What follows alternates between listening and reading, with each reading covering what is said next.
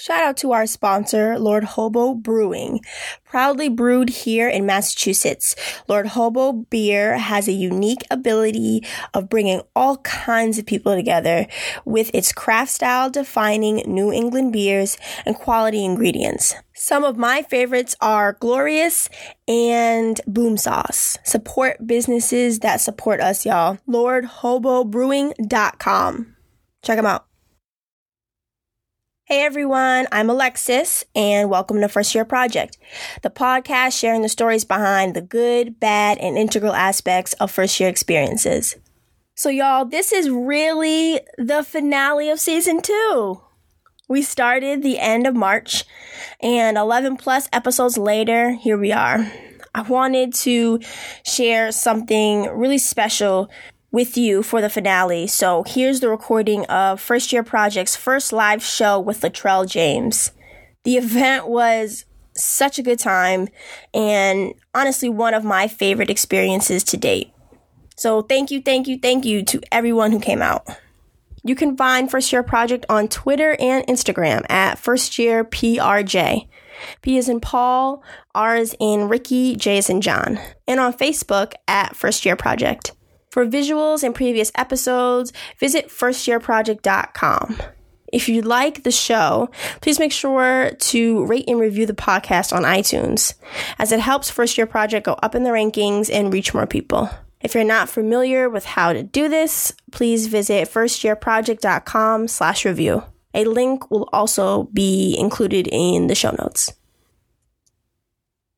As an artist, producer, and recording engineer, Latrell does it all. The 27 year old Boston native, Dorchester to be exact, has a variety of production and feature credits on the tracks of Cousin Stizz, Hari, and Aaron Rose of Pro Era Records, as well as with J. Cole's label Dreamville, and many more. His Project 12, released in May of 2015, solidifying his exceptional musicality and ability to roll out an entire project in an incredibly intentional way.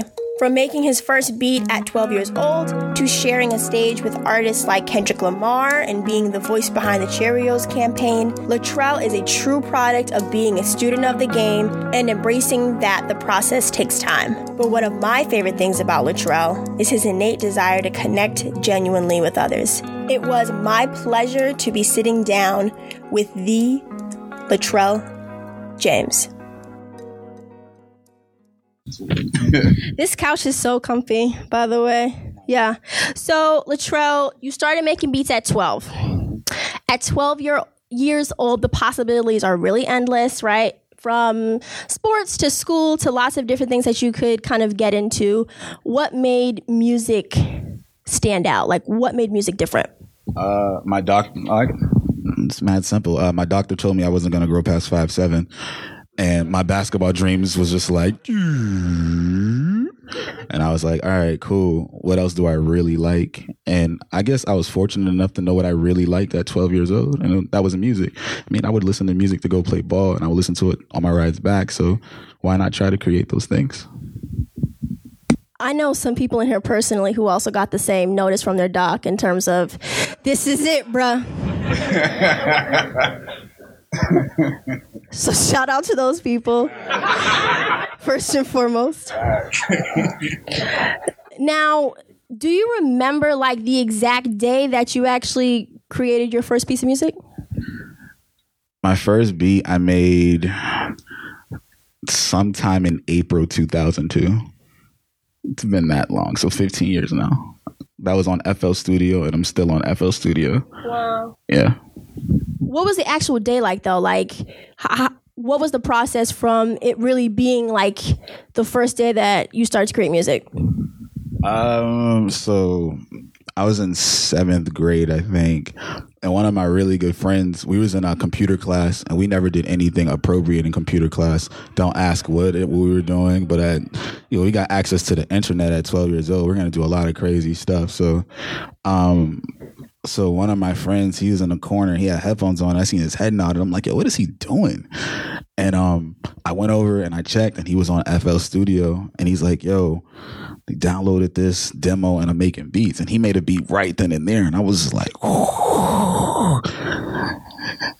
I could do that. First thing I said, I could do that. And I, I, literally I went home the same night, downloaded that, the following day, I made my beat though, because like my mom was like, "You gotta go to bed. It's nine o'clock." So, no computers after nine. So when I got home the next day, I rushed, did my homework, and I made my first beat, and it was garbage. wait, wait. Why was it garbage? outside of it being your actual like first beat so like uh, I have no trained musician skills at all. So like I didn't know where a kick went. I didn't know where a hi hat went. I don't know where snares went. I didn't know what any of those instruments meant. So I literally learned what those instruments were through FL Studio. So like I didn't know anything. I just know hey, I started shifting sounds and hey, it sounds better here. And then I figured I was working in a 4 4 meter. I didn't take any classes. I had no clue what I was doing. So you can assume that it sounded like just moving drums and sounds that make zero sense. But I was proud of the first one. That's the spirit. You and your brother, Ted, uh, produce and you guys have actually produced tracks together you've produced projects together so what is it like working with your brother that's a great question um he should be here because that'd be a question for him to answer. I don't know, honestly. Uh, I guess we know each other really well. It's my brother, so like we play basketball together. We laugh at the same things together. So like making music, I guess, is second nature for us. But um, as far as like creating together, uh, I'll probably give him like, hey, yo, here's this. Or I made this like sample, resample it and make something. Our process is never in the same room together. I, you can't put too many. Really? You can't put too many geniuses in the same room, right? Something. So, nah, but you got to think there has to be alpha male one, and then everything else has to fall in line. Like, I don't know a team with more than one alpha male on it. So that's someone said Wu Tang Clan, and that is a very good point. Um, and you were like the influence that kind of sparked him getting into production. It's on one of your uh, songs. So, when did you have that conversation with him, and like, how did that conversation go? There was never a conversation. Uh, it's, me and him are weird. We just uh, I was making beats, and then he never told me he was making beats on the same computer I was making beats. And then one day he played me beats that he was making, and I was like, "Fuck, you're better than me." and I was like, "How? Like, where are you finding this time to make beats behind my back?" I was devastated. So like, so for me, I was like, "All right, cool." It's time for me to go to the drawing board, and fix my beats up. And then for some reason, I guess it was just the inside, you know, competition. My older brother made beats as well. So it was three of us making beats in the same house. So if I hear him making something, I'm like, oh man, how did he do that? Let me go figure out how to do it. And we all taught each other uh, how to sample to all of these things together. So like without them, I would be garbage. That's super dope. I, I love when families and even like friends and everything really work together to to to put something beautiful um, in the atmosphere. So, 12 came out May 2015. What was the process like making that project? I had a lot of that music recorded probably in 20 the end of 2013. So like only two songs changed on it. And what happened was I decided to change my rap name because I seen somebody else on World Star when it was cracking. World Star is garbage now. But um when it was good, I seen somebody with the same name as me and I was like, yo, this this can't happen ever again. So I was like, I'm gonna use my government name, my first name, my middle name, and I'm gonna use that because nobody else can take that from me. So I used that and I was like, I could either put this project out now or I could rebrand myself and put it out the right way. Because if I put it out under Latrell James, nobody would have knew who I was. So I took the next year and a half to figure that out, and then we dropped twelve. And that process for me was just like. I don't know. There's a lot of stuff going on in my life, and I, I always wanted to make a record about like the the staple record for me on that project is the one about my parents, which is the one plus one equals six joint, and um, for that record, I always wanted to write a song about my parents, and I messed it up a thousand times prior to that, and that was the most perfectly executed way I could have did it. And like, I don't know that record, that last verse on that record, still to this day, I don't even listen to it because it's just like ah, it kind of cuts me a little deep. It's interesting that you mentioned that there are like still even tracks on there that are so indicative of like a time or a moment that you can't even listen to them without kind of getting choked up. Um, I'm gonna ask, what was so you've had more than one name in terms of rap. So what was the one that another rapper had on uh, World Star? It's a great question. Uh, it was Sonny Carson, and that was inspired by the education of Sonny Carson. So that was my first name. You should check the movie out if you haven't seen it. It's also where Lauryn Hill got inspired for the miseducation of Lauryn Hill. She kind of just flipped the title of that movie. So I'm very surprised someone had that name on World Star. that doesn't make no sense to me, to be honest.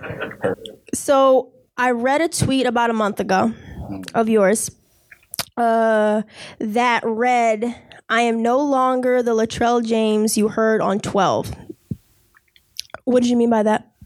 Everybody grows year to year, day to day, hour to hour. And uh, I felt like when I put out 12, even before, after I put out 12, I felt like I was just labeled as a producer a lot. And like, for me, I'm an ultra competitive person. I feel like, yo, I can out rap Kendrick when he's at his, like, I'm like, God, that bar was alright. But I do that, bro. If I had those beats, Sounwave was sending me these beats, I'd do the same damage he's doing to him. But like, um, but like that's what that tweet's about. It's like, yo, you can no longer at this point in 2017, today, you can no longer just say that Latrell James is a producer anymore. Like I am a creator on all levels. And you have to respect that. Nothing more, nothing less.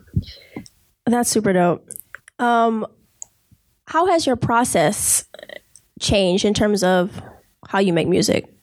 I don't think it's ever going to change. I do the same thing. I get in the car, I drive around with a bunch of beats me or my brother made or people give me, and I just mumble, mumble, mumble, mumble inside of the voice notes.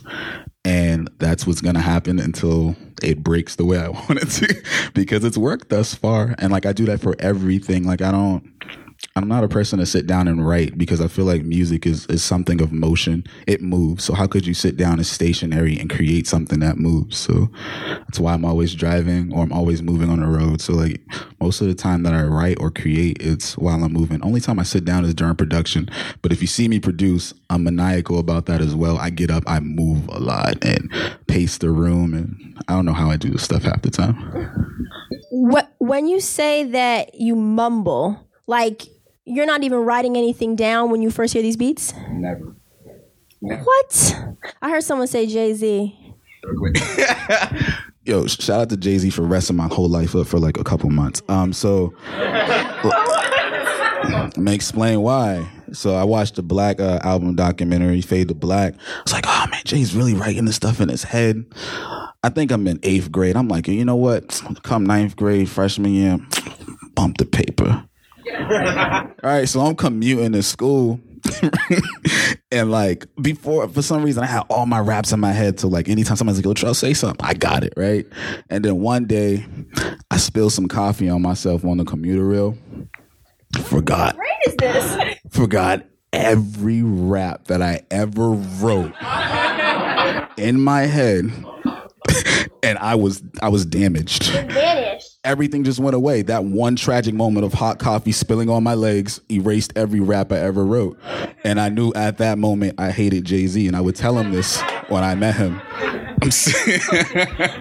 God, that is one of the most hilarious stories I've ever heard about coffee and Jay Z. Um, ironically, so I want to know a little bit more about something. And actually, when I was writing these questions, uh, one of the articles that I had read before in passing um, via DJ Booth, um, it was an article about TDE and specifically about Isaiah Rashad and SZA and kind of how they had to be essentially like forced to, to like end their projects, to like put a stop to it.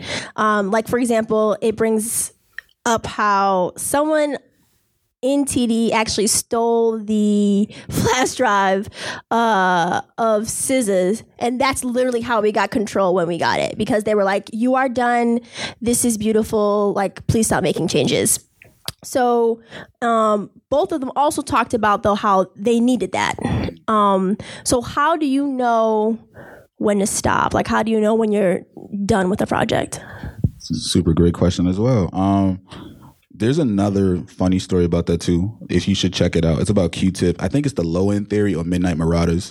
One, I don't know it off the top of my head, but I know that one of the label made uh, one of the label uh, A and R's pulled the album from him, and he said it wasn't done, and we ended up with Midnight Marauders or Low End Theory. Which one? Midnight, see? Yeah, it's a fact.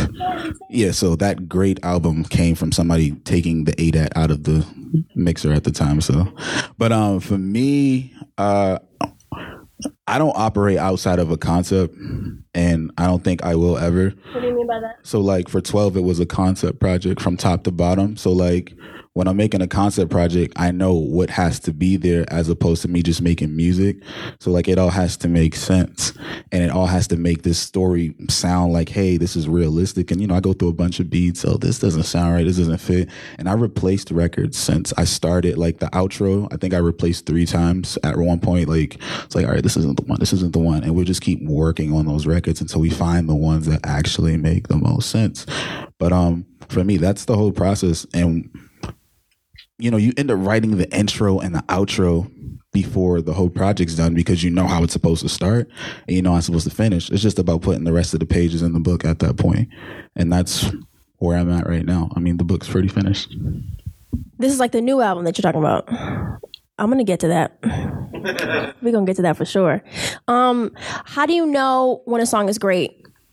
I perform it a lot. Uh, it, it's not for me to decide greatness is not for you to decide. Um, it's for the people to decide. I mean, some, some, people could sit here and say Derrick Rose isn't great, but he is the youngest MVP ever. So you, it's all subjective at the end of the day. So like, people decide what's great, and I'm not here to fight them and tell them, "Nah, I made a great album." Like, yo, you pick your favorite records, and when you pick those records, I'll make sure to perform them. That's greatness at the end of the day to me. I didn't know that about Derrick Rose, to be honest. That's sad. I feel like he's not that good anymore, to be honest. But um, as a full time artist, which you are, you also have to financially support yourself, just like we all do. Bills are awful. Um, Charlemagne the God from Breakfast Club and Zaytoven, Gucci's main producer, right? They've been on record really kind of uh, being being very vocal about like the important the importance of knowing when to take a good opportunity that may not be linked to a check. So, my question for you is how do you personally like navigate through that and like kind of trying to find the balance? Uh, a lot of that is me, Jess, and Eric. Uh, we do a lot of i mean we talk a lot and have meetings every friday and we decide hey is this worth us doing? Everything isn't about the dollar at the end of the day. It's about being able to gain listeners and gain a following at the end of the day. Like everything doesn't have to come with a check. No good no all checks are good. They may pay your bills right then and there but you'll find yourself in the same spot you were last year. So um I think it's more so about just having the right people around you because I don't think you can make a great decision by yourself has your mentality changed on kind of how you approach the financial side at all? Like, has it changed since you first started? How? Uh, when I first started, I just wanted like I always thought like, yo, I'm just gonna get this big check from producing or or rapping, and like, uh, and then I realized like, okay, do I? I absolutely want the check, but I want to get the check the way I want to get the check, and not be, you know, oh, like you know, there was a time when like Scott Storch was making all of these like Middle Eastern influence beats. And like at the time, I could have easily just rode that same path because at the end of the day, when somebody creates a new sound, there's always somebody that mimics it and makes just as much money as that person, aka that stupid ass Azalea, whatever her Iggy Azalea record that came out that Mustard had nothing to do with. That was kind of crazy. Or you think about all the trap producers that are out now that uh, my dude from Virginia. I can't even think of his name. Uh, Lex Luger. Like, look at how many people actually were influenced by his sound. And even before Lex Luger, let's talk about Shawty Redd, who was making music that sound like today back 20 years ago when Drama dropped and when Jeezy had his albums out. So, like, somebody's always going to imitate and make that money. But, like, for me, it was just more so about staying true to myself. And I knew that, hey, if you stay true to yourself, You can still make money. And it even made it more apparent to me when I opened up for Oddisee recently because his, so, his show sold out at BMH on the lowest of lowest keys. And I was just like, if I could be him, I'll be happy. What's the worst advice someone has given you? I see you as a producer, and that's it. That's it. That's not even advice. It was a statement. And that's yeah. rubbed me the wrong way since I was told that. And I've done, and it wasn't even me to prove it against that. It was more so about, yo, like, I know what I am. And nobody can tell you who you are and what you are. Like, get the hell out of here. Latrell James, bitch. No, sorry. Drops Mike. You're my favorite. That was hilarious. Kendrick Lamar, who at some point we have to talk about how I mean we're, going to get back to you battling Kendrick. I didn't know that was a thing until today. Um, his Rolling Stone article, did you catch it? Talked about this like as an artist, um, kind of this need pushed on artists to create, create, create. As in, like, I think Joey Badass, after he put out his project, he commented on how, like, his fans were already like, we need more music. Like, where, where's the next thing? He's like, damn, like, I, I just released this. So, do you ever feel the need to just continue to put out projects without necessarily feeling like for you there is a need to have that project out? Like like do you feel that that that type of pressure as an artist? Nope. I mean, like for me, it always comes down to I feel like hip hop's one of those genres where we have to do that situation more than anybody. Like where it's always like, oh, we need a new album next year. I have no clue why it's like that, and like I really wish I knew, but like when I listen to music and the artists I absolutely love from the Michael Jacksons, like he took a lot of time in between each album. Like, enjoy the music. Let a person perform it. Let me enjoy it while I'm performing it before you ask for something new. So, like, and also, I just feel like I'm not on anybody else's time but my own. Like, you know, when I feel like this gumbo's ready to be served to the people, I'm going to serve the gumbo to the people. You don't open up a restaurant with no menu. Like, that's foolish. Like, I'm to make sure I'm situated first. And, like, and, you know, if fans are upset about that, like, yo, listen to the old stuff. That's what it's there for. It's for you to reconnect with it. Maybe you missed something. Like, and for me, like, I make music that's multi layered. So, like, you may have missed something in the process just because you want to consume the album in 48 minutes. It's your fault. Go back.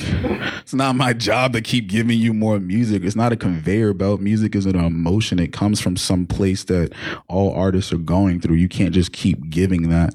You know I mean? Shout out to that and gumbo. I really like gumbo, to be honest. and I haven't had it in a while. Um, what's the lesson that has taken you the longest to learn? be patient, be patient, be patient, be patient. Uh, we are in a social media era where we get to look into other people's lives and where they're at in life and we just compare, compare, compare. And then we find ourselves to be lesser than them. So like the most important thing to know is that your time is going to t- come. Everybody has their own time and just be patient and work towards your time. And that's what I've learned over time. I literally just had this conversation with one of my best friends because um, I'm actually the most impatient person that I know. Um, uh, we discovered this yesterday. Where's Will? Yeah, Will's looking straight ahead. Um, yeah, no, literally last night. So how do you how do you practice patience? Like, are there things that you are intentionally doing daily to try to, I guess, strengthen that muscle? Uh, I walk away from music for time to time. I do other things. I play basketball every day. There's other things besides music or like, you know, the things that I'm like obligated to do musically. Like we have lives at the end of the day. I think people forget to just be human 95% of the time. Like the art is art, but I'm a human while I'm creating that and while I'm outside. So like, I don't sit around and try to go, oh, I need to get this done. It's like be patient, get it done. When put yourself on a schedule. Don't be lenient though. Don't be like, oh, I'm gonna get this done next year. That's stupid. Put yourself on a schedule. Maybe you don't meet your goals, but sometimes when you set goals, you exceed your goals, and then you can regroup from there, reevaluate, and keep going. But like, there's no real thing to practice. It's just more so knowing, hey, my time is gonna come, and I'm gonna keep working towards when that time happens. I'm gonna let the floodgates open. The Cheerios commercial I talked to Latrell before this, and I was like, I'm honestly only going to ask you one question about the Cheerios commercial because he has 50 million, and they're all dope, very dope interviews, NPR, uh, all these various really, really amazing outlets. Um, so Latrell is literally the voice behind the new Cheerios commercial. Yeah, no, seriously. Coming uh from Boston, as in being born and raised in Boston, I, I mean, and those of you who are born and raised in Boston, I never had the opportunity to know someone who lived in my city who did that in terms of music. So I think it's a super, super dope opportunity. What, what I want to know is how do you think more up and coming artists or even artists that are just like doing the damn thing like right now in Boston, like how how can those types of opportunities be leveraged? Because I think that they are important to the point where there's some people who were like, "Who is this person?" And then I think someone like uh, tweeted them back that it was Latrell, and they like couldn't believe that it was Latrell. So like, how do how, how do artists and just creatives in general like really leverage those types of national opportunities? leverage as in like use them to our advantage or leverage as into getting themselves into that position? Both. Um, most important thing is again just research. I unfortunately have Jessica and Eric, and Jess is like research guru of the world. She searches everything, and uh, you know, just knowing you get like I think artists get so wrapped up in thinking that uh, the only revenue stream is like you being super successful and being on MTV awards and stuff. Like, yo, a lot of artists make a lot of their money through licensing and seek licensing and just providing music to things that need music. Like nothing goes on television without music. Somebody's creating that and somebody's getting the bag for that. So find out who in your city is revol- involved in licensing meet that person, tell them what you bring to the table, and make those ends connect. I feel like uh, people are just afraid to meet people and talk to people, and we have to get out of that bubble. And once you get out of that bubble, you never know what somebody's gonna tell you if you don't ask. So like, we ask and we go. And uh, as far as leveraging it, uh, being on a national campaign uh, just people are paying attention now. I guess that's the most important thing. Uh, for me, I've never had this much attention and I'm not comfortable with it. It's not something I really care about. You know, I get on stage, like I feel like when I get on stage, I'm Latrell James. And once I get off of that, I just want to be my mom's son again. So like uh it's it's weird, but I think that artists should start, especially in Boston. We can leverage a lot of the music that we create, put them on anything. It doesn't matter. Look at look at what's happening on Insecure. Like every week, there's a new artist being broken and played throughout that show. So like, there's other places beyond Cheerios and Insecure that needs those situations. I remember I was watching uh, uh The Exorcist on Fox, and the only song that plays in that whole show is Earl Sweatshirt's Chum. Every time somebody walks outside, that song plays, and I'm like, yo, he's collecting money for that, isn't he? Wish that was me. Shout out to Insecure. That show ruins, like, honestly, four out of the five days of my week after Sunday. Um, but yeah, no, that's a very, very good point. And I love how shows now are becoming more intentional with letting people know, like, hey, they, yeah, we use like this new artist, or like, thank you so much, so and so, for letting us use your music. I think it's a, a huge opportunity, and, and you make a lot of really good points about that. So, the upcoming project, tell us about it. What's the name? What's going on with it? And then we actually have a track off of the album. So yeah. yeah. We telling names today, guys? Jess, Eric. We telling names today, guys? All right, cool. I guess we'll do it. Sheesh. Uh, that was a good question. The name of the project is The Sky Might Fall.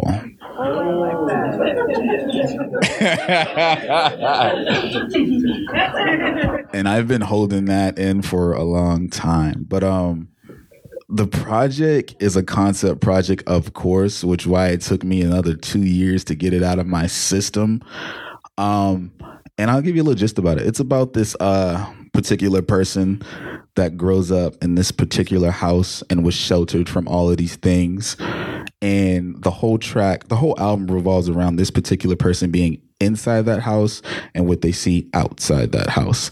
So you'll hear the first track which is about what's going on outside, and you'll get family issues that's inside, and it'll go inside and outside through the whole thing. And they all have their own separate situations that are going on, but like when you get through it, you'll kind of understand it. I don't want to give too much about it, but uh, the first track is called My Window, and I literally like it's like the synopsis of the whole project in one song. So, and then that's pretty cool. It's, just know it's about a house and this young boy or this being that grew up in a house because it's not really a boy at the end of the day. It could be anybody that, you know, experience family issues, outside issues, especially in the crazy world we're in today. That sounds super, super dope. And I'm sure the visuals for that, you could do so many different things in terms of like perspective and stuff. Mm-hmm. When when do you think when do you think people can hear the entire project? We're, we're going to hear a track from it today, which I'm excited for because I haven't even I haven't even heard it. I just told Jess to email Brian, so this will be this will be my first time listening to it too. But yeah, it's like when when should folks expect it? Uh, this year. Uh, we only got three months left, so that's true. I was, I was I'm not like saying this in January, so uh, this year is just about uh making sure that gumbo's right before I open the restaurant. You don't open a restaurant unless that gumbo you know, like soup joumou, you know what I'm saying? you know, when that, oh man, it's a Haitian soup. You, yo, I'm, I'm hip. I'm fully, I'm fully aware, bro. And I'm, your boy gonna be down, bro. But uh, like the soup joumou, it gotta be right. If it ain't right, I don't want to put it out there. So, um, this year. and I'm a fall winter person, so like you know, I feel like I, I want to get people through the fall and winter. So that's important to me. It's cold out. We still buy iced coffees in the winter, but we gonna get through it. You're hilarious. Um, so the track that we have today is called what? Can you tell us a little bit about it? And then we're gonna have Brian just cue it up. And um, yeah. Uh, the track is called "Okay," and um, I don't really want to talk too much about it because you kind of get the whole gist of the record soon as the record drops. Um, the most important thing is that I shout out the producer of this record. His name is Billy Loman, one of my favorite producers in Boston. So, um, I do that because I'm a producer slash artist myself. Producers need that credit. Yeah, me and Billy linked up sometime like last year in Brockton and he played me a bunch of beats. I got the voice memo on my phone. I mumbled this. Then we it, it turned into a record the next day. Like we he has the intro in this record to my project. So like shout out to Billy Loman. And uh yeah, just listen to it. okay, literally the song called "Okay" on First Year Project. We're gonna take a, a, a listen to it, and then we'll have a Q and A.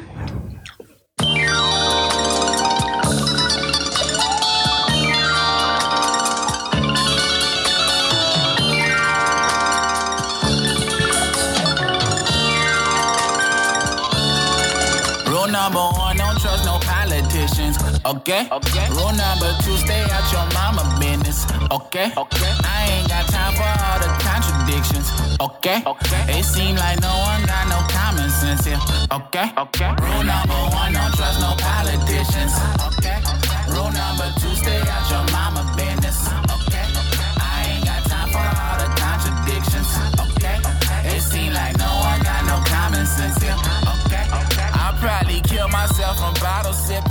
Okay? Okay. Cause I be drinking just to solve my issues, okay? Okay. I spent 200 on some scratcher tickets, okay? Okay. And I ain't make a buck on none of them bitches, okay? Okay. My luck been running now. Larry Bird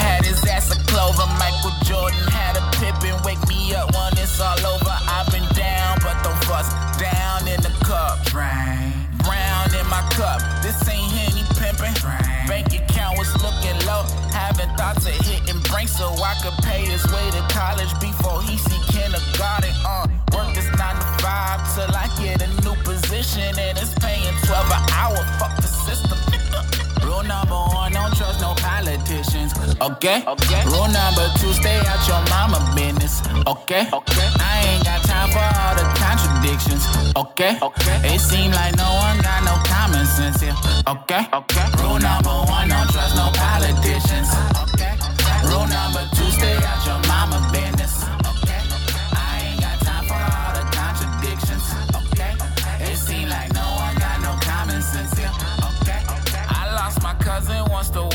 Whipping. Okay? okay. He served his time and cared for all his children. Okay? okay. He told me stay in school and not the prisons. Okay? okay. And pick your pants up, you are not a nigga. Okay? okay. My luck been running now. Peyton Manning had his ass a horseshoe. Kobe Bryant had Shaquille. Get yours now. I'm trying to warn you. I've been down, but don't fuss. Drown in the cup. Drown. Drown in my cup. This ain't E and J. Drown. Uh, ever seen a rapper try to college, buying food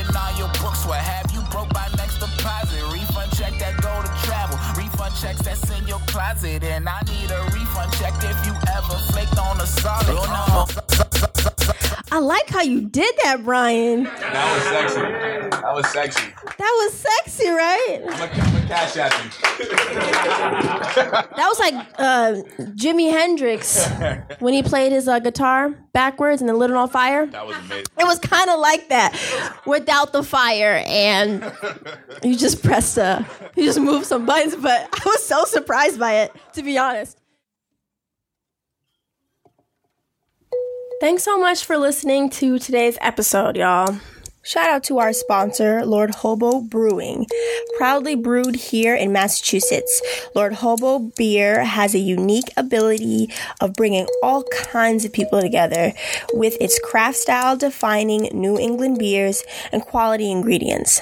Some of my favorites are Glorious and Boom Sauce. Support businesses that support us, y'all. LordHoboBrewing.com. Check them out. If you have thoughts you'd like to share about the episode or want to share your own moment of transition, make sure to drop me an email at firstyearprj at gmail.com. A link to subscribe to First Year Project's newsletter is included in today's show notes. The newsletter allows you to get first dibs to episodes and will also begin including more exclusive content. So make sure to subscribe with the link in the show notes. I'm going to be taking a break before recording season three, but I'll still be putting out the newsletter, sharing some first phase with you all, and may release bonus content here and there. So, still definitely continue keeping your eye out for First Year Project. Today's background music is My Night by Chantal Acda. You can find her on SoundCloud.com. Editing, production, and hosting on today's episode were done by myself. The Latrell James track played on this episode is off of his forthcoming album, The Sky Might Fall, and is called Okay. Heard first here on First Year Project. You can find First Year Project on Twitter and Instagram at First Year PRJ. P is in Paul, R is in Ricky, J is in John, and on Facebook at First Year Project. For visuals and previous episodes, visit firstyearproject.com. If you like the show, please make sure to rate and review the podcast on iTunes, as it helps First Year Project go up in the rankings and reach more people. If you're not familiar with how to do this, please visit firstyearproject.com slash review. A link will also be included in the show notes. Thanks for the love, y'all. Until next time, have a dope week.